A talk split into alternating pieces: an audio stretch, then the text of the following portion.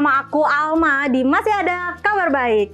Di MAKB kali ini kita masih tetap konsisten dengan sesuai namanya ya, masih ada kabar baik. Kita tetap konsisten memberikan kabar baik kepada teman-teman, kepada saudara-saudari, kepada kakak abang semua yang saat ini menonton MAKB.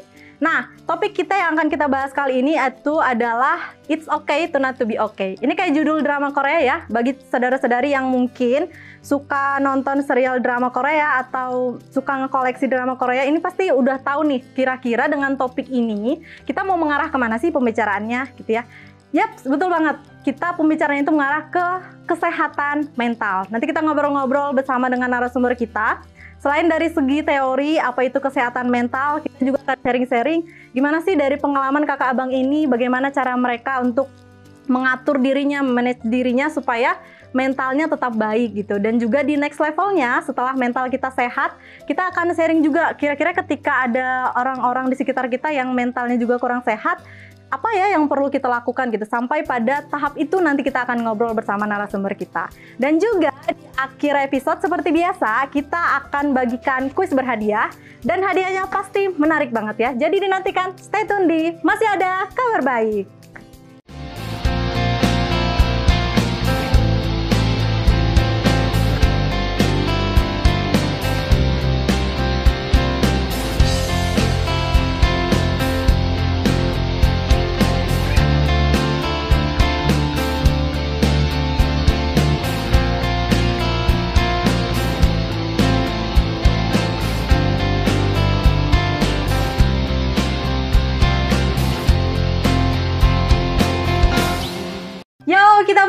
Ya. Kita di MAKB. Langsung aja kita langsung perkenalan kepada narasumber kita yang di sebelah kiri ada abang satu-satunya. Boleh perkenalan bang nama, nama lengkap, nama panggilan dan sekarang kesibukannya apa nih? Oke, selamat malam, salam mas. Malam. Bapak Ibu, saudari, nama saya, tahu nggak nama lengkap saya? Kiskia, bla bla bla. Panggilannya? Kiki ya. Nama lengkapnya siapa bang? Nama lengkap saya Heskia Oh Victor Heskia. Rasa. Heskia. Panggilannya? Kiki, Bang Kiki. Ya, Bang atau Ko? Pokoknya terserah di ya. JKS kita semua manggil abang sih. Iya, terserah aja lah ya. Kesibukannya apa bang? Kesibukannya kerja. Kesibukannya kerja. Oke. Kerja jadi staff ya, staff gereja. Wow, rohani sekali bang. Aura-aura ketenangan mulai terasa, Bung.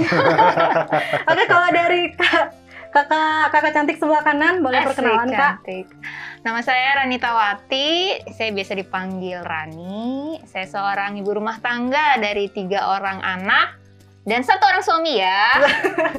Oke, dan saya juga suami. bekerja ya part time. Oke, Kak Rani dan Bang Kiki. Jadi ini Siap. dua narasumber kita yang akan kita ajak ngobrol-ngobrol. Kita ajak sharing-sharing tentang topik kita, it's okay to not to be okay. Nah Bang, tentang kesehatan mental, ini bukan sesuatu yang apalagi ya, bukan tabu gitu ya, bukan asing lagi Hmm. untuk kita dengar gitu. Bahkan untuk anak-anak zaman sekarang, kayaknya udah udah tahu banyak gitu tentang kesehatan mental gitu ya. Dan menurut WHO juga kesehatan mental itu adalah suatu kondisi di mana seseorang atau pribadi itu berdamai atau beradaptasi dengan dirinya sendiri, beradaptasi dengan lingkungan sekitar. Nah, ketika ini terjadi sehingga muncullah rasa senang, rasa bahagia, rasa damai, terus eh, sikap yang positif gitu. Nah, tapi di sekitar kita kita juga bisa melihat bahwa eh, cerminan dari kesehatan jiwa itu adalah mungkin ada orang yang memunculkan rasa senang, rasa bahagianya atau justru rasa kecemasan yang berlebihan, stres yang berlebihan gitu. Dan nanti kita akan bahas juga gimana sih caranya kita memanage hal ini gitu. Dan salah satu gejala nggak sehat mental itu bukan hanya berantem, bukan hanya sering marah-marah, tapi juga disebut stres berat gitu, stres berkepanjangan gitu ya. Dan kalau kayaknya anak-anak sekarang sering banget ya bilang chat nggak dibalas, aduh stres banget nih gue, chat gue nggak dibalas gitu ya, atau atau telat dikit, aduh stres banget gitu ya. Nah, stres yang dimaksud sini kayak apa sih gitu? Yang dimaksud di kesehatan mental ini adalah stres berkepanjangan, stres yang berat gitu. Jadi kalau Bang Kiki pernah stres nggak sih? Stres ya? Kayaknya nggak deh rohani kan? pernah stres nggak Bang Kiki? Pernah lah. Boleh dibagikan Bang kira-kira stresnya di pekerjaan kah, di keluarga atau apa gitu? Kalau saya tuh stresnya biasanya ya, Mhm. Biasanya tuh kalau eh, terlalu banyak yang dipikirkan pan, ya maksudnya terlalu berlebihan Mhm. terlalu berlebihan. Jadi eh kadang-kala hal-hal yang sebenarnya nggak apa ya, nggak ada gitu ya, Mhm. karena terlalu dipikirkan banyak gitu ya. Jadi itu membuat stres biasanya itu sih yang Oh, sering kali. Jadi Yes, berangkat dari overthinking yang Iya, berkepanjangan muncullah stres Betul. gitu. Kalau dari Kasari sebagai ibu rumah tangga, Rani. eh, oh Kasari, aku salah nama tuh. itu narasumber yang waktu Kasari aku kangen, kangen Kasari narasumber di episode sebelumnya. Ayo, Karani Iya, iya. sebagai rumah tangga, eh, boleh dibagikan kak, kira-kira stres apa sih yang pernah atau sekarang kakak alami atau dulu di masa lampau yang kakak alami? Eh, stres itu waktu tahun lalu ya pas Mhm. mulai anak-anak PJJ itu Mhm. mulai apa Oh, pandemi iya, ya anak-anak PJJ di situ stres banget gitu kan. Kemudian kalau lebih jauh lagi itu yang saya inget tuh saya pernah stres berat itu waktu habis melahirkan memang. Hmm. Yang anak bungsu ya khususnya. Eh, jadi ya banyak juga sih masa-masa mengalami stres. Gejala stres yang kakak alami apa sih kak? Jadi apa penuh banget sama ya mungkinnya seperti Bang Kiki tadi kan ya. Mhm. Banyak gitu anak pinaknya gitu kan. Wah, jadi kayak penuh terus nggak tahu mau mulai dari mana tah. Nah, Bingung betul, mau betul. megang yang mana dulu, ngeberesin yang mana dulu. Ini harus ini, ini harus itu, ini harus itu gitu kan. Ini harus cepet-cepet, yang ini juga dan sebagainya. Jadi eh, pada satu waktu gitu ya banyak banget eh, itu yang biasanya bikin stres, bikin down ya. Jadi Iya. dan mentok gitu, jadinya nggak bisa mikir. Apalagi bertindak gitu. jadi kalau saya itu biasanya jadi karena kepenuhan pada satu waktu Hmm. banyak banget. Terus eh, apa sih yang kakak abang lakukan? Kan udah stres nih, sampai Hmm. nggak tahu Hmm. mau lakuin apa gitu. Itu Hmm. di titik harus ngapain sih kakak abang cara manage-nya kayak apa? Kalau saya sih biasanya break dulu gitu kan. Saya sadarin, aduh, bentar bentar bentar ini udah ini udah ada salah nih, udah salah. Eh, saya rehat dulu sebentar. Terus biasanya saya susun gitu. Susun apa nih? Ya itu tadi hal-hal yang harus diberesin kan. Misalnya eh, ini pendidikan anak gitu. Jadi seka- eh, sekarang kan anak-anak homeschooling ya sama saya dan itu maintain terus. Terus kemudian ini pekerjaan, ini pelayanan, persekutuan misalnya gitu ya. Mm-mm. Ini tim pelayanan misalnya. Jadi dirunut satu-satu terus dijabarin ditulis. Memang akhirnya saya untuk alat bantu tuh ada papan tulis kecil gitu ya. Saya tulis apa yang ya termasuk tagihan-tagihan ya yang harus ditransfer. Lagian juga buat stres ya kak? iya aduh, aduh buat ibu rumah tangga tuh kepikiran banget itu tagihan. Itu lebih tinggi kayaknya stresnya. Apalagi kalau nggak ada sumbernya ya. Tapi kalau ada tuh Gimana? kan harus diatur kan, ada Iya. prioritas. Jadi biasanya saya tulis semua. Akhirnya kalau udah runut gitu eh, lebih bisa cool down, lebih bisa berpikir gitu kan, satu-satu diselesaikan gitu. Tapi kalau semuanya berat gitu kan, wah susah. Iya. Kalau dari bang Kiki yang abang lakuin apa bang? Kalau dari saya tadi kan karena terlalu banyak Yang dipikirkan? yang yang dipikirkan tapi sebenarnya nggak ada sebenarnya gitu ya. Hmm. Jadi terlalu istilahnya ini kalau gini gimana, kalau gini gimana, kalau gimana, kalau gini gimana gitu ya. Misalnya satu masalah misalnya dalam pekerjaan aja ya. Aduh ini kalau misalnya begini gimana ya. Jadi biasanya saya mulai stop berpikir untuk yang jauh lebih banyak itu ya. Hmm. Stop berpikir ya udah lakukan aja apa yang yang memang harus dikerjakan gitu. Lakukan dengan baik, lakukan dengan ya dengan baik sih ya. Apa yang eh, mau dikerjakan itu seperti itu. Kalau saya, kalau saya sih seperti itu biasanya. Jadi stop apa ya? Stres tuh menurut saya sering kali kan bukan karena bukan karena apa yang ada, tapi ka- karena apa yang nggak ada yang sering yang dipikirin kalau menurut saya ya. Betul banget bang. Gitu kan? Karena wah ini gimana ini gimana? Ya saya, biasanya saya stop dulu, Mhm. stop berpikir seperti itu ya udah mulai dengan apa yang ada yang dikerjakan, yang ada pada saya ya saya kerjakan gitu dengan baik seperti itu. Kalau dari saya sih biasanya gitu ya. Nah, tapi bagi banyak orang nggak mudah untuk nge-stop langsung overthinking gitu. Tipsnya ada nggak sih bang Hmm. dari abang biar bisa langsung, ya udah stop aja ini nggak baik kalau dilanjutin kayak. gitu." Mungkin awal ini kali ya, yang kalau saya sih eh, yang pertama tuh yang perlu kita tahu apa kita udah overthinking atau belum kali ya.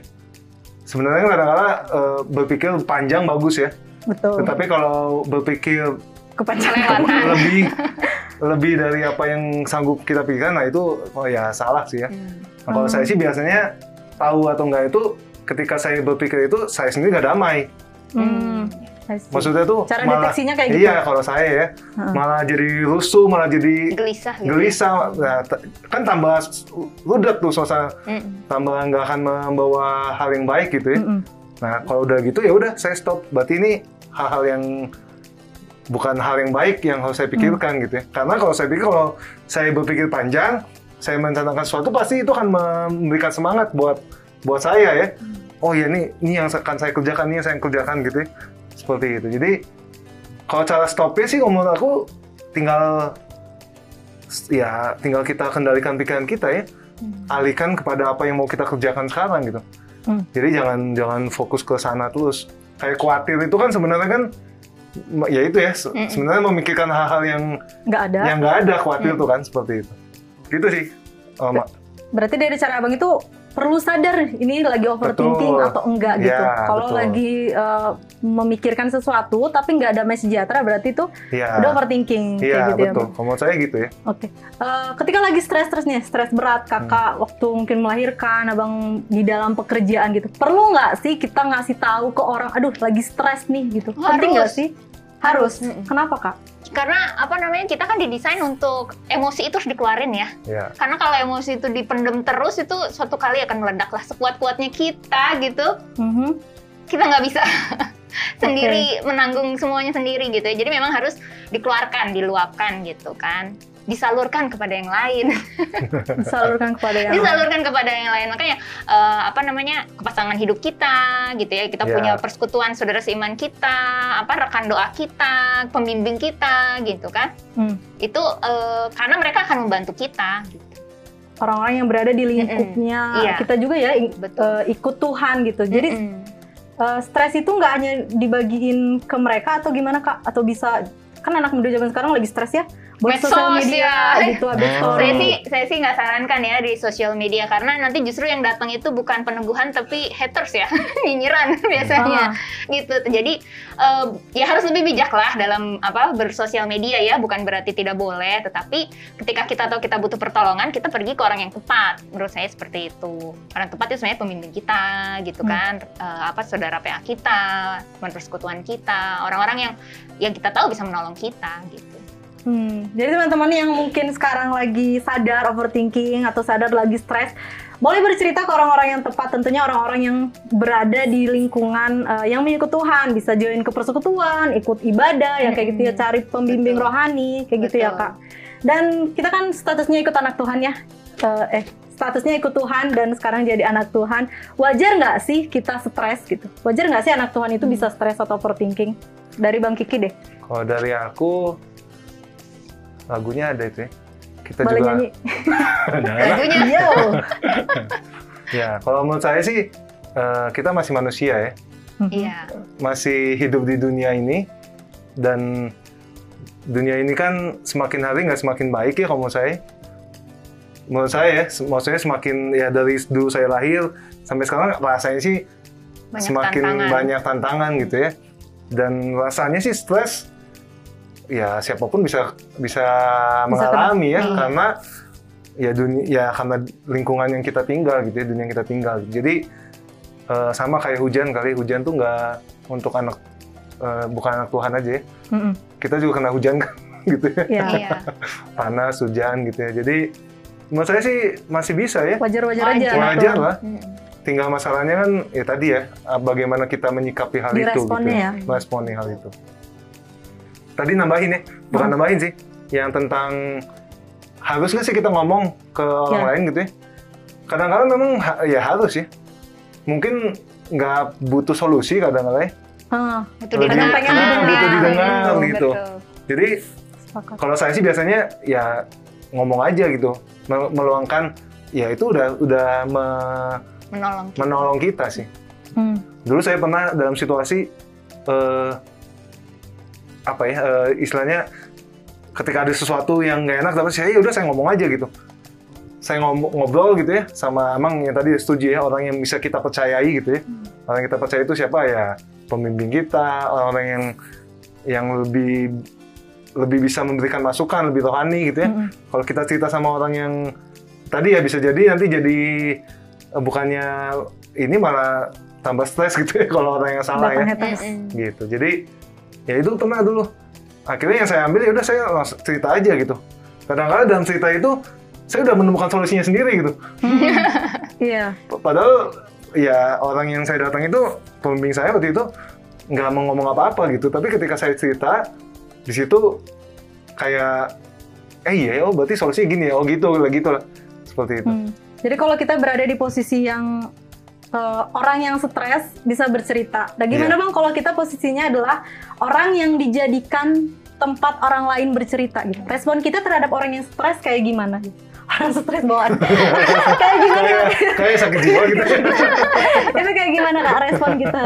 ya kita dengerin ya apa adanya yang dia mau luapkan gitu kan nggak usah kita Mhm. komentarin dulu ya kita Ya, tampung betul. aja dulu gitu Betul. kan seperti itu Ya kadang kalau orang datang, kamu sih harusnya bla bla bla Ah. gitu jadi Jangan, jadi jangan. tertuduh ya Nah, gitu. terus dia misal- misalnya belum keluarin semua tuh istilahnya Aha. udah, udah keburu digituin ya Hmm. iya keburu nembok gitu narik diri jadinya Kalau jadi dari- jadi maksudnya ya biarin aja dulu cerita gitu kan sampai keluar semua yang ada di hatinya udah lega biasanya kan tambah marah-marah tambah nangis wah kombinasi lah ya kalau misalnya udah luapan hati itu gitu jadi biarin semua sampai semuanya keluar kita dengerin nah setelah itu ya kalau saya sih biasanya saya tanya jadi eh, yang kamu butuhkan dari saya apa iya Oh, gitu betul. ya? gitu kadang-kadang eh, soalnya kadang kita ngasih solusi juga ya misalnya ya Heeh. eh, nggak didengar juga ada juga yang seperti itu hanya butuh teman untuk Banyak. Iya. bercerita ya iya nggak apa-apa gitu kan mungkin nanti di kali yang lainnya baru kita bisa kasih masukan gitu Iya. Oke, Prosesnya gitu. kalau dari Kak Rani itu, kalau secara praktis Bang Kiki gimana Bang?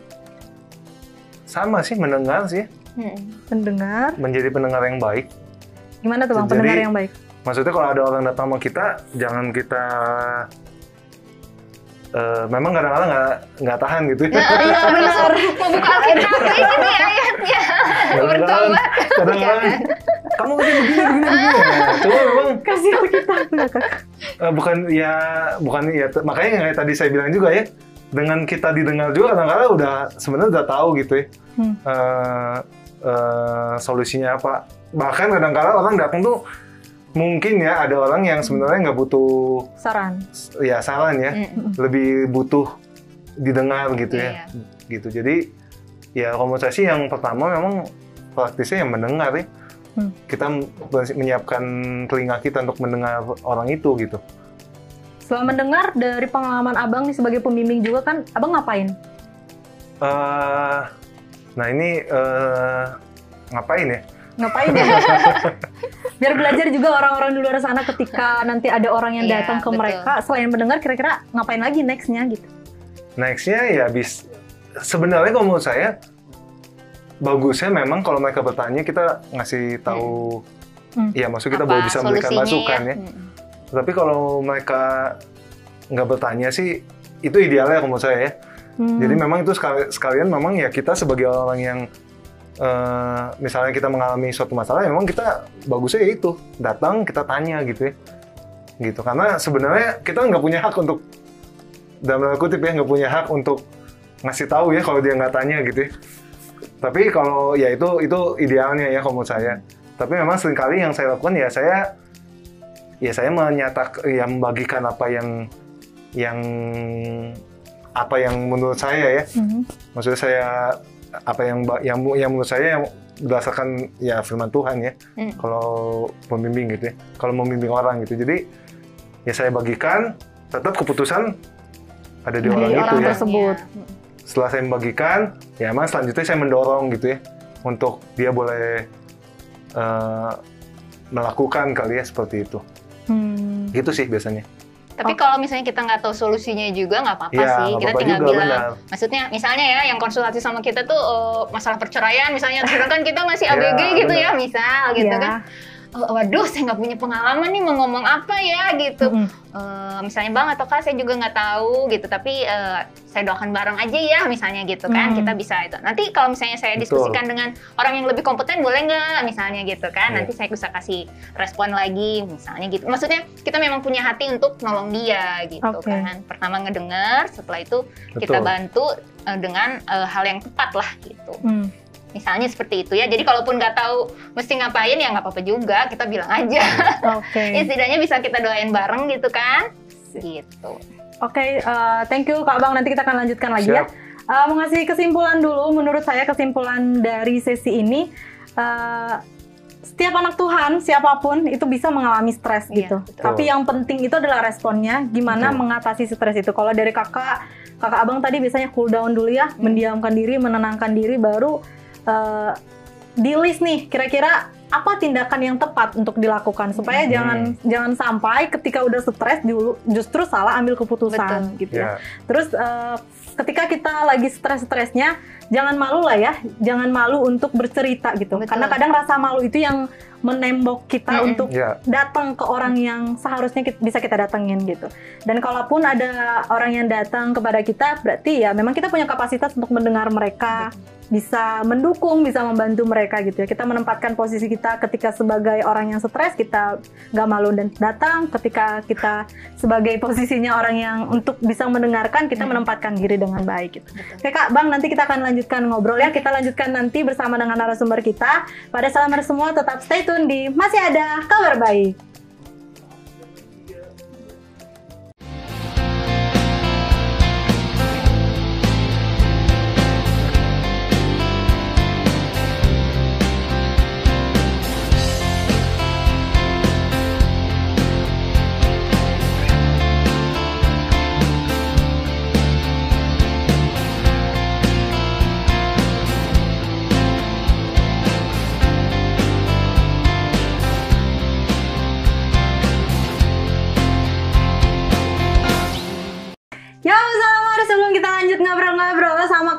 Dan Bang Kiki, kita mau ngajak salamar semua dan narasumber kita untuk ice breaking dulu. Oh, ada ice breaking-nya? Ada ice breaking, kita mau ngerjain narasumber. Namanya Jangan itu, susah-susah ya. Iya ya. tapi kan udah terbiasa dengan hal susah. Aduh. Apa sih, Al? Nggak bisa ya aku stres. Breaking. Pulang dari sini Iya. stres, nggak Ice mau lagi jadi Alma. narasumber gamesnya Alma. Jadi sahabat semua bisa ikutan ya nama ice breakingnya itu focus time. Jadi contohnya eh, nanti hostnya bakalan nyebutin contohnya hidung, Hmm. tapi aku pegangnya mata. Jadi salamur semua dan Bang Kiki dan Karani hanya bisa mengikuti gerakan tangan tanpa menyebutkan kata yang aku ucapkan. Oke. Jadi contohnya kayak gini, mata, tapi aku pengen hidung gitu. Terus telinga kayak gitu. Nggak bisa deh. Alis, pegang alis. alis, alis. Gitu ya. Oke. Oke. Oke. Kalau betul di Kalau ya? betul nanti Big Boss kita ngasih sertifikat tanah lah. Ah, sudah kata. Sertifikat tanah. Sertifikat rumah saham gitu ya lumayan. Oke. Oke. Yuk, Ya kita- aku lihatnya ke sana nih. oke, lanjut ke sana ya. Oh, lihatnya ke sana. Iya. Sana atau ke sini? Gimana? Ah, kaku, kaku, kaku. Oke. Oke. Siap, ready? Gimana? Ready? gitu. Pakai gini juga bisa. Kayak gini juga Boleh. bisa. Siap. Salamar siap ya? Oke, kita mulai. Mata, Hei, benar. Bang. yang aku tunjuk Oh, hidung. gitu. Masih ikutin tangannya. Ngikutin tangan aku Oh, aja. ikutin tangan. Uh, Oh, siap. Oke. Berarti Itu salah itu dong. baru latihan ya. Itu latihan ya. Baru ngerti aku pikir. Oh iya, baik baik. Oke. Oke, ini latihan ya. Siap. stres kan bang? Ini udah mau stres nih. Ini tanggung Udah jawab tinggi nih stres ini. tanggung jawab mental nih. Iya, Ini stres udah tinggi banget nih. Oke, tolong lagi ya. Eh, hidung. Eh salah tuh gua. Oke, kita 10 Nggak kali lagi ya. Oh, Oke, banyak siap. kali. Eh, hidung. Benar. Telinga. Eh, Hidung. Dagu. gua nggak bisa stres Gigi. gua. Bang Gigi. Oh ini ting oh ini mendeteksi tingkat Iya, stres tuh dengan cara gini. Salamar stres juga nggak? Oke dua kali lagi ya. Eh, mulut. Benar. Mulut. Hidung. Telinga. Oke, benar. Baru gua Berarti yang, ya. stres itu kita deteksi siapa kak? Boleh, boleh. Bang Kiki. kan itu tadi katanya kalau uh, menurut KBBI kan stres itu nggak cuma gangguan mental bang, tapi tegang juga Oh, gitu ya. oh iya benar-benar Iya, tegang iya, gua. Iya, stres itu tegang Iya. gitu. Under pressure Under gitu pressure. ya. Jadi Bahasa Inggris amin. Bahasa Inggris amin aja. Sama mari kita nanti lanjutkan ya ngobrol-ngobrol sama narasumber kita. Tetap di masih ada kabar baik.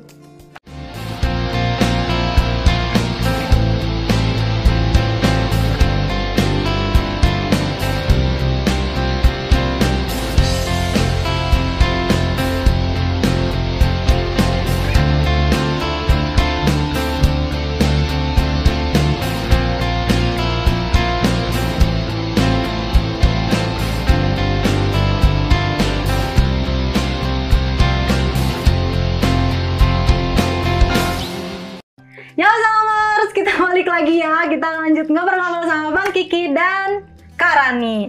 Nah, tadi tema kita yang aku bahas di awal itu it's okay not to be okay gitu. Kayak judul drama Korea itu ya. Nah, maksudnya ini kita persepsikan adalah nggak apa-apa kok kalau kita lagi nggak baik-baik aja. Tapi kita perlu melakukan sesuatu, ada tindakan yang kita lakukan gitu.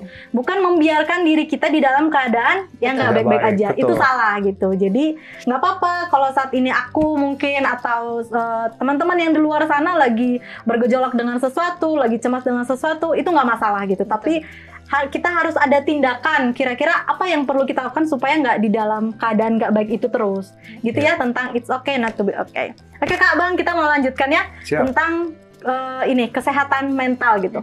Di episode sebelumnya itu tentang kesehatan fisik. Gitu. Ya. Menurut menurut Kak Rani, mana lebih penting kesehatan mental kah atau kesehatan fisik? Hmm, dua-duanya sama penting ya. Kok gitu kak? Iya. Kenapa? iya, hemat banget. Kenapa ya Bang Kiki ya? Ayo Bang Kiki. Dilempar ke aku. Bagus kak. Siap. Eh, seimbang sih ya, Oh, seimbang antara Mhm. eh, mental, fisik. Emang nggak ada. Yang saya tahu sih ya, penyakit itu biasanya dari pikiran kan, Iya. banyaknya dari eh, Stress. kebanyakan ya penyakit-penyakit itu awalnya tuh dari pikiran, dari stres, dari Hmm. dari ya stres kali ya. Terusnya tapi di satu di sisi lain orang yang kalau kita keadaan kita sakit itu juga membuat stres kita Iya. gitu Betul.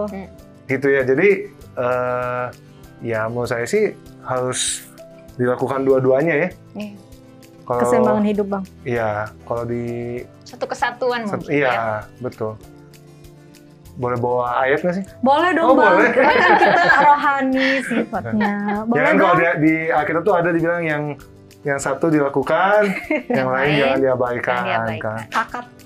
Gitu. Jadi eh, ya umur saya seperti itu ya. Oke, berarti sama-sama pentingnya. Nggak ada yang lebih penting. entah mental aja atau Iya. fisik Iya. aja. Betul. Harus mengupayakan ya biar seimbang mentalnya Betul. sehat, fisiknya sehat gitu. Iya. Oke tentang mental kak, salah satunya itu ada juga karena overthinking Hmm. orang jadinya insecure. Insecure itu rasa uh, tidak nyaman, malu, tidak percaya diri, takut gitu ya. Kalau Karani sendiri pernah insecure nggak sih kak dalam hidup kakak? Kalau Apa itu? gelisah, iya ya, Hmm. gelisah ya, khawatir juga. Tapi kalau dibilang nggak percaya diri, eh, nggak juga ya. Wow, kita harus belajar gimana caranya percaya diri. Ya, beda aja. Kak. Kita jadwalkan seminar percaya diri. Tapi kalau misalnya pernah ya pernah lah gitu. Boleh Merasa cerita kak, itu. boleh dibagiin. Siapa tahu Oh. ada yang mengalami hal yang sama dan lagi berusaha untuk bangkit gitu. Kegelisahan yang waktu yang saya ingat betul tuh waktu saya habis melahirkan ya. Hmm. Eh, khawatir eh, itu mungkin lebih dikenal dengan postpartum baby blues namanya. baby blues. Jadi apa namanya setelah melahirkan itu ada khususnya melahirkan anak ketiga waktu itu saya ada hari-hari awal itu eh, stres berat dan ya bisa dibilang depresi banget gitu ya karena keadaan begitu eh, kacau gitu saya kewalahan gitu. Jadi waktu itu tuh eh, apa namanya eh, saya lahiran normal ya jadi badan tuh kan jadi kalau melahirkan itu badan bukan ke 0% dari 100% ke 0% tapi ke minus kalau melahirkan itu. Jadi Hmm. eh, apa bongkar mesin lah gitu ya istilahnya. Mesin. Jadi badannya seorang ibu tuh drop banget gitu waktu habis melahirkan. Tapi di sisi lain, jadi dia harus memulihkan itu ya makanya ada masa nifas itu gitu itu masa yang penting. Tapi di sisi lain bayinya itu udah harus di Urusin. diurusin gitu kan ya. Jadi paciwah gitu. Jadi waktu itu tuh eh, What's the meaning of paciwa kak? paciwah itu rudet gitu ya. Bener apa ini? Oh itu paham. bingung. Jadi waktu itu bayinya juga baru pulang dari rumah sakit, mungkin masih asing ya sama ru- sama rumah, jadi nangis gitu. Harusnya udah bisa ditinggal, nangis lagi, nangis lagi gitu kan. Jadinya ibunya nggak bisa istirahat gitu. Ditambah waktu itu ada kendala juga asi saya belum lancar, padahal anak ketiga ya. Tapi memang setiap mulai kalau badan ibu itu tiap itu beda-beda ya. Tapi waktu itu saya kalau udah melahirkan itu jadi harus diupayakan begitu rupa, aslinya baru lancar lagi gitu. Ada namanya teknik digelang ya. Kalau orang Batak itu dipijat itu sakit banget gitu. Tetapi setelah itu aslinya lancar. Jadi waktu itu ada beberapa kendala ditambah anak saya yang pertama dan kedua tuh waktu itu dititipkan karena kami biar fokus sama si baby ya gitu kan. Saya kangen banget sama mereka. Jadi begitu rudet Mereka ya kangen nggak kak? ya, ya pasti pengen pulang juga ya cuman Siapa kami tahu. nahan dulu gitu ya karena memang harus konsentrasi sama si anak yang bungsu ini jadi waktu itu paciuh banget badan uh, pemulihan kelelahan mental juga gitu ya hati juga udah rindu banget Uh, penuh sekali waktu itu itu hari-hari awal waktu uh, kami pulang ke rumah sejak lahiran anak ketiga itu gitu akhirnya ya mungkin saya merasa insecure-nya di situ ya bener-bener Keadaan baby blues itu ya? Heeh, gitu kan. Nah, kalau eh, di luar sana bisa jadi baby blues itu dia bisa melakukan tindakan yang membahayakan si bayi juga gitu. Karena Hmm. merasa gara-gara bayi ini saya jadi rudet beginilah gitu ya istilahnya badan sakit, hati eh, menelangsa dan sebagainya gitu. Nah, jadi waktu itu akhirnya dan ini mungkin tips saya ya kalau Hmm. misalnya saya insecure gitu, saya datang sama Tuhan. Jadi satu-satunya pribadi yang bisa melepaskan saya, membebaskan saya hanya Tuhan.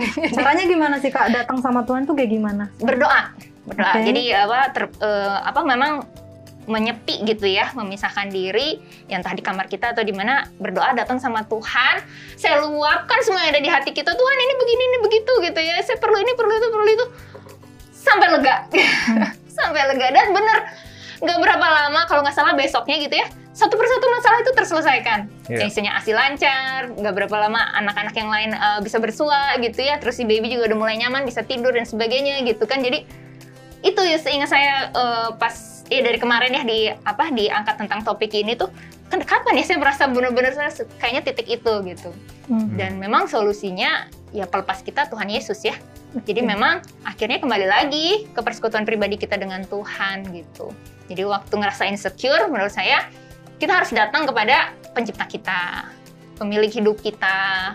Kemudian kita ya bergumul sama dia sampai kita merdeka gitu. Diluapkan apa yang ada di dalam hati ya udah keluar semua gitu ya baru kita bisa bersyukur gitu baru kita bisa minta pertolongan Tuhan baru Tuhan mengisi gitu dengan damai sejahtera tadi kan dan akhirnya eh, selesai satu demi satu gitu kan masalah gitu hal yang jadi pikiran dan sebagainya gitu Hmm. jadi akhirnya akhirnya saya menemukan bahwa memang solusinya insekuritas adalah kita. Ya datang kepada Tuhan Oke, kalau kata diceritain insecure-nya itu karena di ka- lagi keadaannya baby blues gitu ya, Mm-mm. baru melahirkan. Mungkin ibu-ibu yang lagi nonton juga yang mengalami hal yang sama bisa dicontoh nih tipsnya atau kalau rasanya kurang lengkap boleh dihubungi boleh konsultasi boleh konsultasi ke Bunda. Betul, betul, betul. Bunda. Iya. kalau dari Bang Kiki, boleh cerita nggak sih Bang salah satu yang membuat Abang pernah insecure gitu? insecure ya. Eh, saya itu kan cadel ya. Mm-mm. iya ke- kelihatan sih sekarang Iya kan masih kelihatan gitu. Jadi kalau saya insecure kan karena ini ya. Karena sebenarnya kita nggak menerima diri kita ya. Hmm. Betul. Kita tuh nggak menerima diri kita apa adanya dengan keadaan kita. Jadi kita melihat apa yang mungkin orang lain katakan tentang kita gitu ya.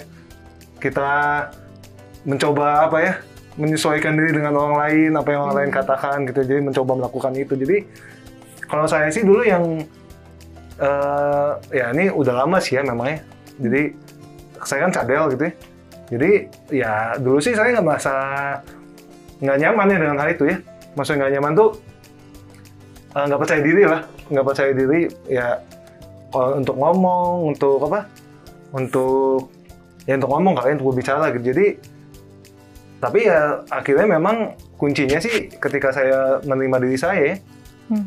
Saya menerima diri saya bahwa saya ya saya cadel gitu ya, gitu ya setelah itu ya langsung nggak langsung sih ya maksudnya ketika saya udah menerima saya mengucap syukur untuk hal itu ya setelah itu baru saya melakukan saya melakukan bagian saya. Ya, ya saya ber- eh, ber- berlatih saya berani memberanikan diri sehingga ya bisa gitu ya seperti itu. Saya bisa ngomong sekarang aja ini ya lancar Iya. Penerimaan diri di masa lalu. betul betul jadi emang harus men, kalau menurut saya itu harus menerima diri kita ya Oke. menerima mengucap syukur untuk apa yang ter- yang terjadi sama hidup kita sehingga ya kita nggak merasa nggak merasa insecure kan nggak nggak nyaman kan sebenarnya gitu ya Hmm. gitu jadi itu sih kalau kalau saya Oke, itu ya tentang insecure. Iya. eh, perlu menerima diri. Gitu. perlu menerima diri betul Oke.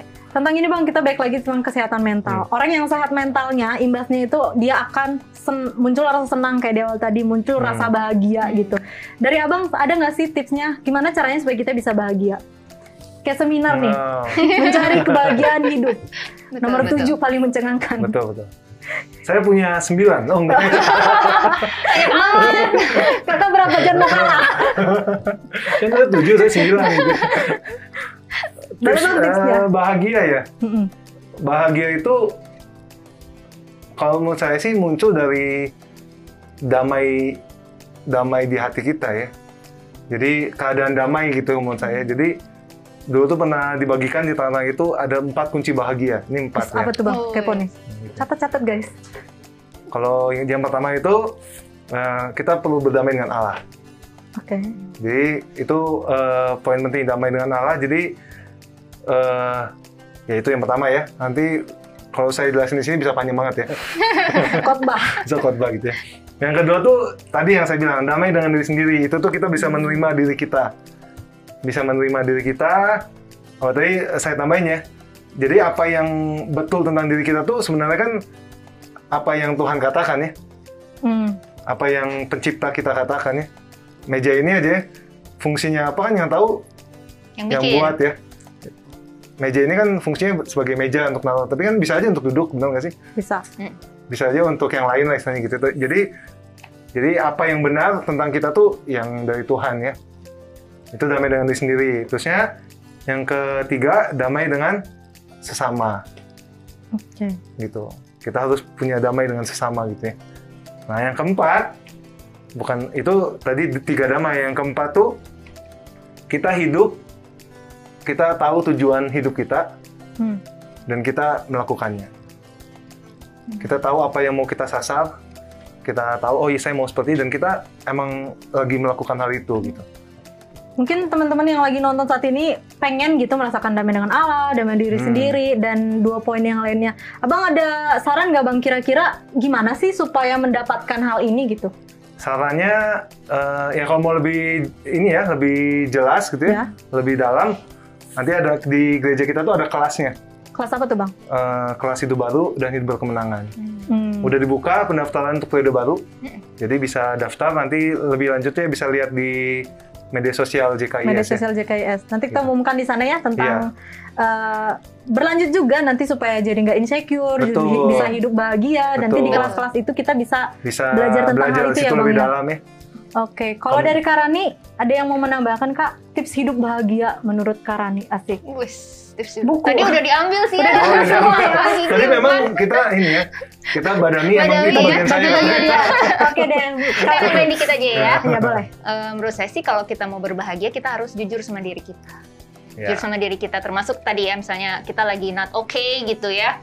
Kita lagi galau, kita lagi Hmm. insecure, kita harus jujur sama diri kita. Karena kalau kita nggak jujur, nggak ada yang bisa nolong kita. Bahkan Tuhan Betul. pun nggak bisa gitu. Jadi kunci pertama sih kita jujur dengan keberadaan kita, padanya kita. Ya pasti kan itu kan naik turun ya. Maksudnya Mm-mm. ya namanya kehidupan juga kan ba- banyak yang terjadi gitu ya baik hal yang direncanakan ma- maupun yang tidak jadi yang pertama eh, harus jujur sama diri kita dan kalau kita memang butuh bantuan misalnya kita ada di posisi Hmm. stres atau insecure depresi dan sebagainya kita butuh pertolongan apa pun ya kita datang pada pribadi yang tepat Betul. gitu kan ya kita datang kepada Tuhan yang pertama betul kita bisa datang ke saudara Siman misalnya ya pembimbing kita apa rekan doa kita, eh, anggota persekutuan kita, betul gitu. Tetapi yang paling utama kita datang sama Tuhan dan kita bergumul sampai merdeka. Saya juga Ya. kalau saya ada apa namanya hal yang mengganjal ya mak ya di dalam hati, kalau saya nggak datang nggak datang sama Tuhan itu nggak lega gitu. Karena memang hanya Tuhan yang bisa memberikan kelepasan Betul. sejati, jawaban gitu ya, ide gitu. Pas lagi mentok itu dibawa berdoa gitu ya, puji sembah Tuhan, nangis-nangis, marah-marah gitu kan. Ya jadi diri sendiri aja gitu ya di hadirat Tuhan. Tuhan ngomong dan ngasih ide, ting, kamu harus begini Rani, Eh, kamu harus begitu, ini diginiin aja. Oh iya betul Tuhan. Ajaib sekali Tuhan itu. Oke, poin tambahan dari kakak itu jujur sama diri Iya, sendiri. Kalau lagi galau, kayak aja galau. Lagi sedih, aku Betul. juga lagi sedih Dan gitu. datang sama Datang sama Tuhan gitu ya. Oke kak, eh, ada nggak sih eh, ayat Alkitab tentang kesehatan mental ini yang kakak dan abang Ada. ngeh banget nih tentang ini gitu? Saya ada dari? Mazmur. salah. Boleh dibacain kak? Mazmur 109 panjang. 62. Mazmur 62 ayat 9. Oke. Ini yang tadi saya bilang tentang itu ya. Percayalah kepadanya setiap waktu, hai umat. curahkanlah isi hatimu di hadapannya. Allah ialah tempat perlindungan kita. Kalau di ratapan tuh ada dibilang curahkanlah isi hatimu bagai air katanya dia ada. Bagai Tapi ini cukup ya, Mazmur 62 ayat 9 kalau dari saya. Oke, itu meneguhkan nggak kak buat kakak? Sangat meneguhkan. Kalau dari Bang Kiki bang, bisa berbagi Dari aku kejadian satu-satu. Ah, kejadian satu ayat satu. Nih, tadi setuju ya yang eh, bukan nambahin sih, jadi setuju dengan yang kalian bilang Mm-hmm. kita tuh memang sering kali orang tuh kalau stres malah nggak datang sama Tuhan gitu ya. Iya, Larinya ke yang kecenderungannya lain. kabur. Iya, ini kayak lain gitu. Misalnya contoh apa? Makan. Maka Kenapa, kenapa ke Alma ya? kalau medsos tuh. ya, Iya. medsos. Tadi makanya ada orang yang ya saya sih kalau menurut saya saya agak eh, bukan memper ya ada orang yang stres terusnya buat status gitu ya. Mm-mm. Bu, menurut saya sih eh, ya nggak tahu tujuannya apa ya yang seperti tapi Cari perhatian biasanya. ya cari perhatian tapi Tidak mendingan dapat betul, solusi betul. mendingan kita langsung datang kan sebenarnya ke Iya. orang yang bisa kita percayai gitu ya. Mm-mm. Jadi saya setuju banget. Emang kalau kita dalam keadaan ya stres atau insecure atau dalam keadaan yang drop gitu ya, justru kita harus datang sama Tuhan. Kalau Iya. kalau enggak, ya kita nggak dapat kekuatan apa-apa gitu. Hmm. Jadi setuju banget tadi yang kalian bilang kita punya Tuhan yang yang apa ya? Yang siap sedia mendengarkan Betul. kita gitu ya. Kita bisa mencurahkan isi hati kita, kita bisa menyatakan apa pun dalam bahkan termasuk hal-hal yang hal-hal yang buruk Sepele. gitu ya, ya, ya, ya hal yang buruk yang kita lakukan hal yang sepele gitu ya, dan Tuhan yang akan memberikan kekuatan buat kita. Gitu ya. Oke, Kalau dari saya ayatnya, banyak nih Pak Pendeta. wah banyak banyak, bisa butuh ada waktu berapa jam lagi? Gitu? Tambah lah, tambah. Oh, tambah, Tiga tambah. jam. Extra time. Kemarin waktu siapin aku kepikir ayat ini ya, dulu pernah dibagiin ini sama seminar juga nggak salah, dari kejadian 4 ayat 6 sampai 7. Boleh Eh, bacain Bang.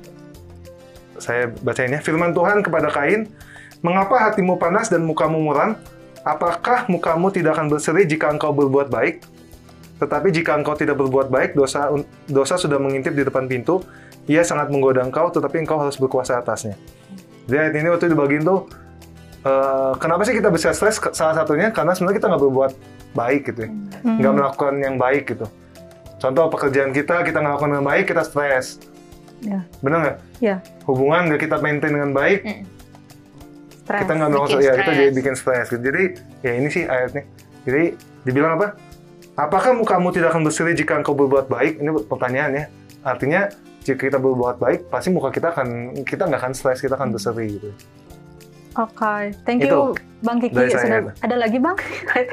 Udah itu aja. Nah katanya, Oke, thank you Bang Kiki, thank you Ya. Kak Sari sudah menemani eh kasar ngobrol. lagi salah. Rani. Karani, ini bisa diedit ya nih?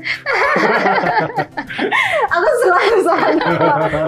Mirip ya kami ya, jadi suka Sama cantiknya. Oh, Soalnya bukan saya ya. Kalau ke saya ngomong kasarnya gimana itu? yang minggu minggu sebelumnya apa ya? Oke Kak Rani, terima kasih telah hadir di MAKB episode kali ini sangat Sama-sama. bersyukur Kakak Bang bisa membagikan pengalamannya kiranya Iya. ini boleh memberkati salamers semua yang di rumah boleh uh, memberikan ide juga kira-kira nextnya harus ngapain Iya. gitu ya Uh, saya mau ngasih kesimpulan yang bisa saya dapatkan yang bisa saya simpulkan dari pembicaraan uh, kali ini itu adalah uh, mental dan fisik itu harus seimbang kesehatannya gitu. Tidak ada Iya. yang lebih penting mental aja atau fisik aja gitu. Terus uh, gimana sih caranya untuk bahagia kan banyak nih orang searching cara bahagia bla bla bla gitu. Nah tadi di bagian Bang Kiki itu ada empat. Yang pertama adalah berdamai dengan Allah, berdamai dengan diri sendiri, berdamai dengan sesama, lalu tahu tujuan hidup. Dan tadi Bang Kiki ngasih saran juga kalau ini tuh uh, kita bisa belajar nanti di kelas-kelas yang diadakan JKIS ya Bang, Betul. pembukaannya sudah uh, udah pembukaan gitu. Nanti kita akan informasikan di media sosial di JKIS gitu. Terus di selanjutnya adalah ketika Karani membagikan tentang ayat firman Tuhan mencurahkan segala isi hati kita seperti air gitu ya, jujur sama Tuhan. Terus Bang Bang Kiki juga bilang kalau kita berbuat baik ya nggak mungkin kita stres gitu ya. Betul. Apa- apakah dengan kita uh, melakukan yang berbuat baik di pekerjaan, di relasi gitu, Hmm. itu nggak akan menimbulkan stres tapi justru kebaikan yang datang. Iya. Itu ya kesimpulan yang bisa saya berikan hari ini. Ayo teman-teman semuanya jangan merasa insecure, jangan merasa rendah diri, jangan merasa terpuruk di dalam keadaan yang mungkin nggak baik-baik aja gitu. Semua orang pernah mengalami masa-masa ini. Even itu anak Tuhan, even itu saat Iya. ini mungkin sudah jadi pendeta gitu. Itu su- pernah mengalami yang namanya uh, keadaan nggak baik-baik aja. Tapi perlu di note kita harus berjuang, harus melakukan sesuatu supaya nggak selalu terpuruk, supaya nggak melulu insecure, supaya hidup kita juga bisa bahagia kayak yang tadi. Oke, salamers. Yeay, saatnya kita kuis Yeay, berhadiah. kuis. Tapi untuk pengumuman untuk kuis berhadiah yang episode sebelumnya, kita masih diskusikan bersama tim kita ya siapa yang akan jadi pemenangnya. Tapi untuk saat ini, kuisnya itu eh, berapa pertanyaan? Sebutkan empat cara praktis memanage stres berdasarkan pembicaraan kita bersama dengan Bang Kiki dan juga Karani. Nanti jawaban kuisnya dikirimkan paling lambat hari Jumat tanggal 30 April 2021 ke email JKS yang di bawah ini ya. Dan juga kita mau ngasih pengumuman kalau MKB kita akan tayang setiap dua minggu sekali, jadi kita akan bertemu lagi di Mei yang akan datang setiap hari Rabu jam 7 malam. Oke, sekian saya Alma Gresianturi. Sampai ketemu di episode selanjutnya. Shalom, masih ada kabar baik. Shalom. Shalom.